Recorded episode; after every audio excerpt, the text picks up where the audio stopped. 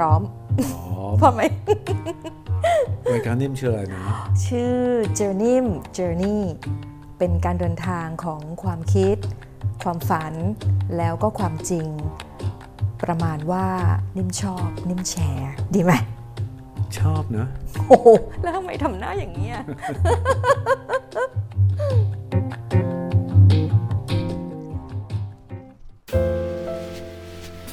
วัสดีค่ะ ขอต้อนรับเข้าสู่การเดินทางกับนิ่มนะคะ ทางช่อง YouTube ที่ชื่อว่า Journey Journey ค่ะ ถ้าเผื่อว่าเราเพิ่งเคยเจอกันเป็นครั้งแรกนะคะ กดติดตามแล้วก็กระดิ่งให้นิ่มด้วย แต่ถ้าเผื่อว่าเราเจอกันมาเรื่อย ๆ แล้วจูงมือกันเดินทางไปนะคะ วันนี้ยังเดินทางกันที่จังหวัดภูเก็ต หรือว่าเกาะภูเก็ตนั่นเองค่ะ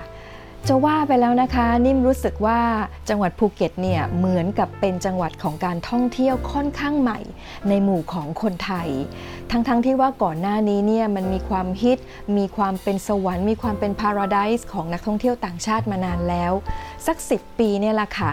หรือว่า 10 กว่าปีไม่นานนี้เองนะคะ มีการตื่นตัว มีการลุกขึ้นมาบูรณะ หรือว่ามีการปรับแต่ง โดยเฉพาะบรรยากาศของเมืองเก่าในภูเก็ตค่ะ เมืองเก่าในภูเก็ตเนี่ยถ้าเผื่อว่าใคร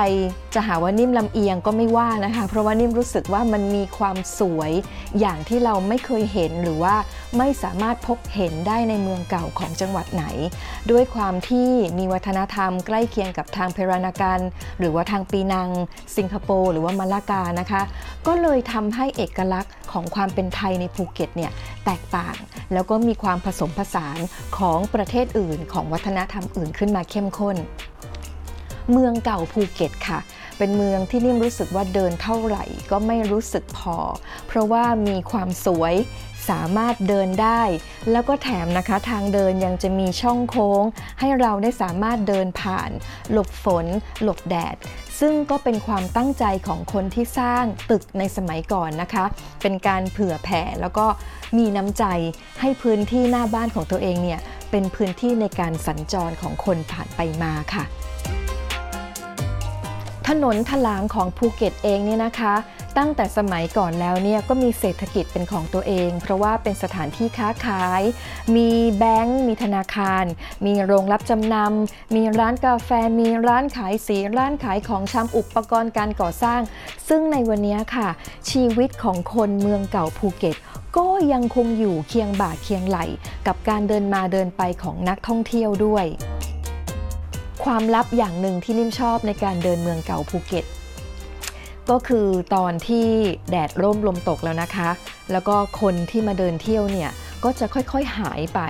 คือกลับไปโรงแรม ไปพักผ่อน ไปอาบน้ำเปลี่ยนเสื้อผ้า เพราะว่าเดินถนนทั้งวันเนี่ยแดดร้ายนะคะ ไม่ใช่แดดปราณีนะคะ มันก็ต้องทำให้เหนื่อย แต่ถ้าเผื่อว่าเราสามารถออกไปในช่วงที่มีความมหัศจรรย์ของแสง ตอนเย็นๆ ที่ฟ้ากำลังเปลี่ยนสี ลมกำลังมา แล้วแสงจากร้านรวงต่างๆ ก็กำลังจะเริ่มปล่อยแสงออกมา ตรงนี้ละค่ะ มันจะมีวินาทีของความเซอร์ไพรส์ทุกสิ่งทุกอย่างที่เราเหมือนจะเห็นว่าเป็นสีเดียวกัน เป็นแสงเดียวกันกำลังจะค่อยๆผุดปล่อยแสงที่เป็นแสงของตัวเอง โดยเฉพาะร้านรวงนะคะ นี่รู้สึกว่า เอ๊ะทำไมมันช่างดูเซ็กซี่ แล้วน่าเข้าไปช้อปปิ้งมากขึ้นจังเลย อย่างเช่นร้านนี้เลยค่ะ อยู่บนถนนเยาวราช เป็นร้านที่ชื่อว่าหวอไอนี ตั้งแบบนี้แหมก็ต้องเอาใจนักท่องเที่ยวชาวจีนในช่วงนั้นนะคะ แต่ที่นิ่มรู้สึกว่าเอาใจนิ่มเหลือเกินก็คือของที่ขายในร้านค่ะ มันเป็นอิชบาลโกะโต๊ะกังเป็นเรื่องของตะกร้า เพราะว่าทั้งร้านเนี่ยนะคะจะมีตะกร้า ตะกร้าที่ทำมาตั้งแต่วัสดุรีไซเคิลหรือว่าถุงปุ๋ย หรือว่าถุงที่ไม่ใช้แล้ว หรือว่าเป็นตะกร้าที่ทำมาจากแคนวาสหรือผ้าใบทำมาจากผ้าไนล่อน แบบผ้าอินเดีย หรือว่าเป็นตะกร้าสารที่จะมีการสารลายเหมือนดอกพิกุล เป็นสีจากพลาสติกที่สอดเข้าไปทำจากพม่า อันนี้นิ่มรู้สึกว่าตื่นตาตื่นใจมากค่ะ ผู้หญิงก็ต้องมีกระเป๋าหลายๆใบ เข้าไหมเข้า มาเลยมาดูกระจก อุ้ยตายลึกดีอะวู้ฮู้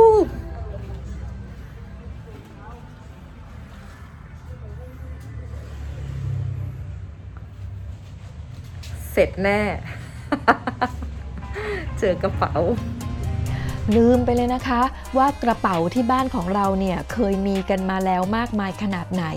ทันทีที่ได้เดินเข้ามาในร้านกระเป๋าร้านนี้นี่นิ่มรู้สึกว่าถูกสะกดจิต ให้ลืมไปเลยค่ะว่าชีวิตนี้ฉันเคยมีกระเป๋ามาแล้ว 3 0 0แสนใบ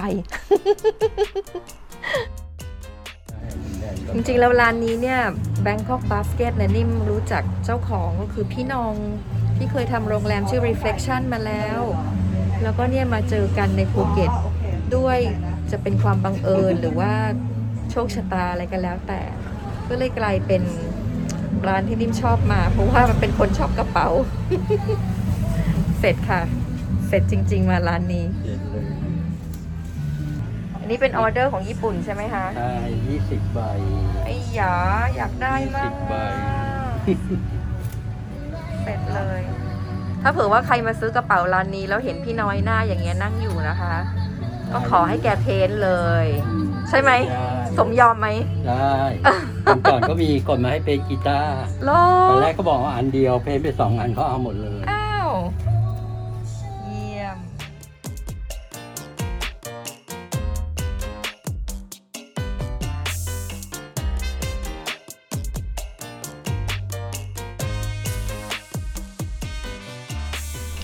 เสร็จสิคะ จะเดินตัวเปล่าออกมาจากร้านนี้เนี่ยดูเหมือนกับว่าใจแข็งเกินไปละ น้ำแข็งยังละลาย ใจของเรานี่มันต้องละลายได้ง่ายกว่า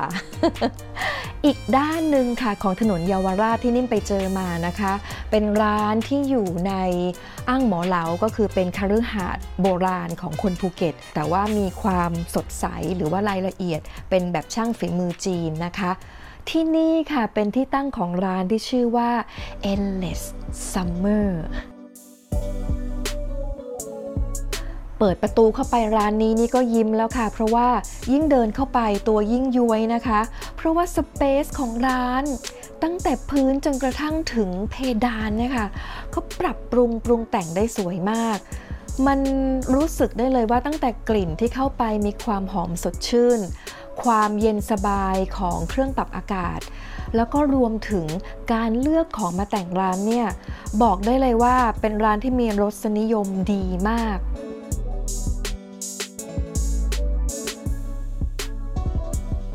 เจ้าของร้านที่นิ่มได้พบในวันนั้นหลังจากที่มาหลายวันแล้วนะคะ ได้เจอสักทีก็คือคุณสเตฟานี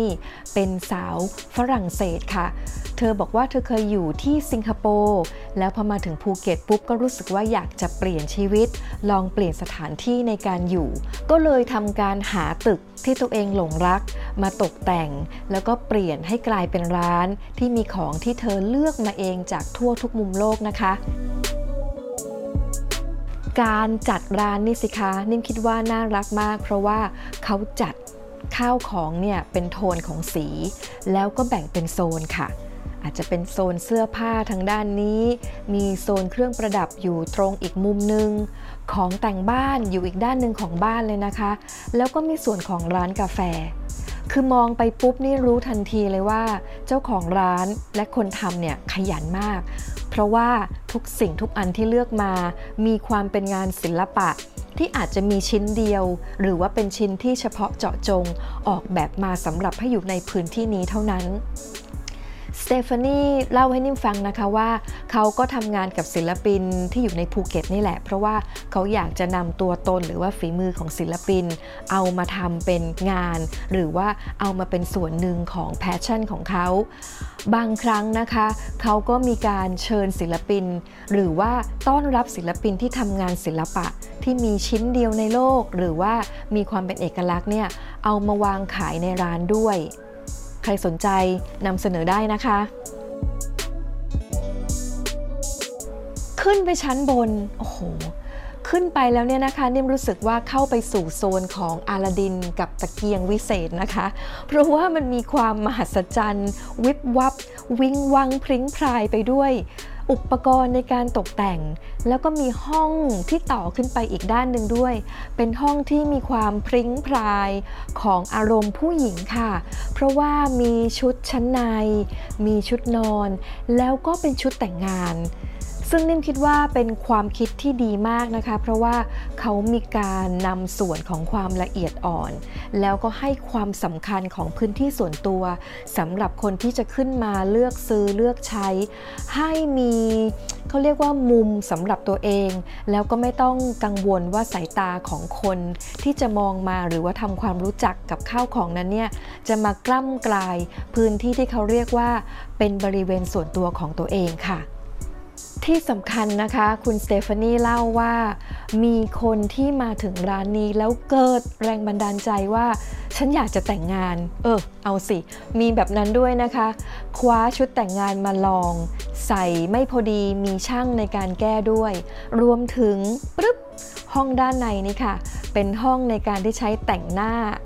สเตฟานีนี่เขาก็เคยเปิดคอร์สหรือว่าทำเวิร์กช็อปในการแต่งหน้าด้วยนะคะ เพราะว่าเขานำเทคนิคของการแต่งหน้าแบบสาวฝรั่งเศส ที่เน้นความเป็นธรรมชาติ เอามาสอนคนที่สิงคโปร์ด้วย แล้วก็รวมถึงที่ภูเก็ตด้วยค่ะ นิ่มรู้สึกว่าออปชันนี้น่าสนใจนะคะ เพราะว่ามันเหมือนเป็นการ custom-made คือเลือกทุกสิ่งทุกอย่างที่มันเหมาะกับเรา แล้วก็เป็นความตั้งใจที่เราต้องการให้เกิดขึ้นแบบนั้นจริง ๆ ไม่ใช่เป็นแพ็กเกจนะคะ นิ่มอยากให้หลาย ๆ คนเนี่ยค่ะสามารถมีสมุดบันทึกเดินทางของตัวเอง ไม่ว่าเราจะไปใกล้หรือไกลแค่ไหนนะคะ เราสามารถค้นพบสิ่งที่น่าสนใจนั้นได้เสมอ ตามจมูกตัวเองไปค่ะ ได้กลิ่นอะไรดี ๆ ตามไป เห็นอะไรสวย ๆ อย่าเดินผ่าน เพราะว่าเขาอุตส่าห์กระพริบแสงให้เราแล้ว เราควรจะกระพริบแสงตอบกลับไปด้วย คราวหน้านะคะ การเดินทางกับนิ่มที่ Journey Journey ยังจะมีเรื่องน่าสนใจนำเสนออีก แต่ว่าเราจะกระเถิบออกจากเกาะภูเก็ต ไปเกาะข้างเคียงแน่มีแบบนี้ด้วย ไปดูนะคะว่าเราจะไปเจออะไรในเกาะข้างเคียงที่อยู่ล้อมรอบเกาะภูเก็ตนี้ด้วย เจอกันคราวหน้ากดติดตาม กด subscribe แล้วก็กดกระดิ่งด้วย เราจะได้ไม่พลาดเรื่องราวดีๆ ในการเดินทางด้วยกัน ขอบคุณสำหรับการติดตามจริง ๆ เลยนะคะ สวัสดีค่ะ พร้อมอ๋อพร้อมไหมรายการนิ่มชื่ออะไรนะ ชื่อ Journey Journey เป็นการเดินทางของความคิด ความฝัน แล้วก็ความจริง ประมาณว่านิ่มชอบ นิ่มแชร์ ดีไหม ชอบนะ โอ้โหแล้วทำไมทำหน้าอย่างนี้ย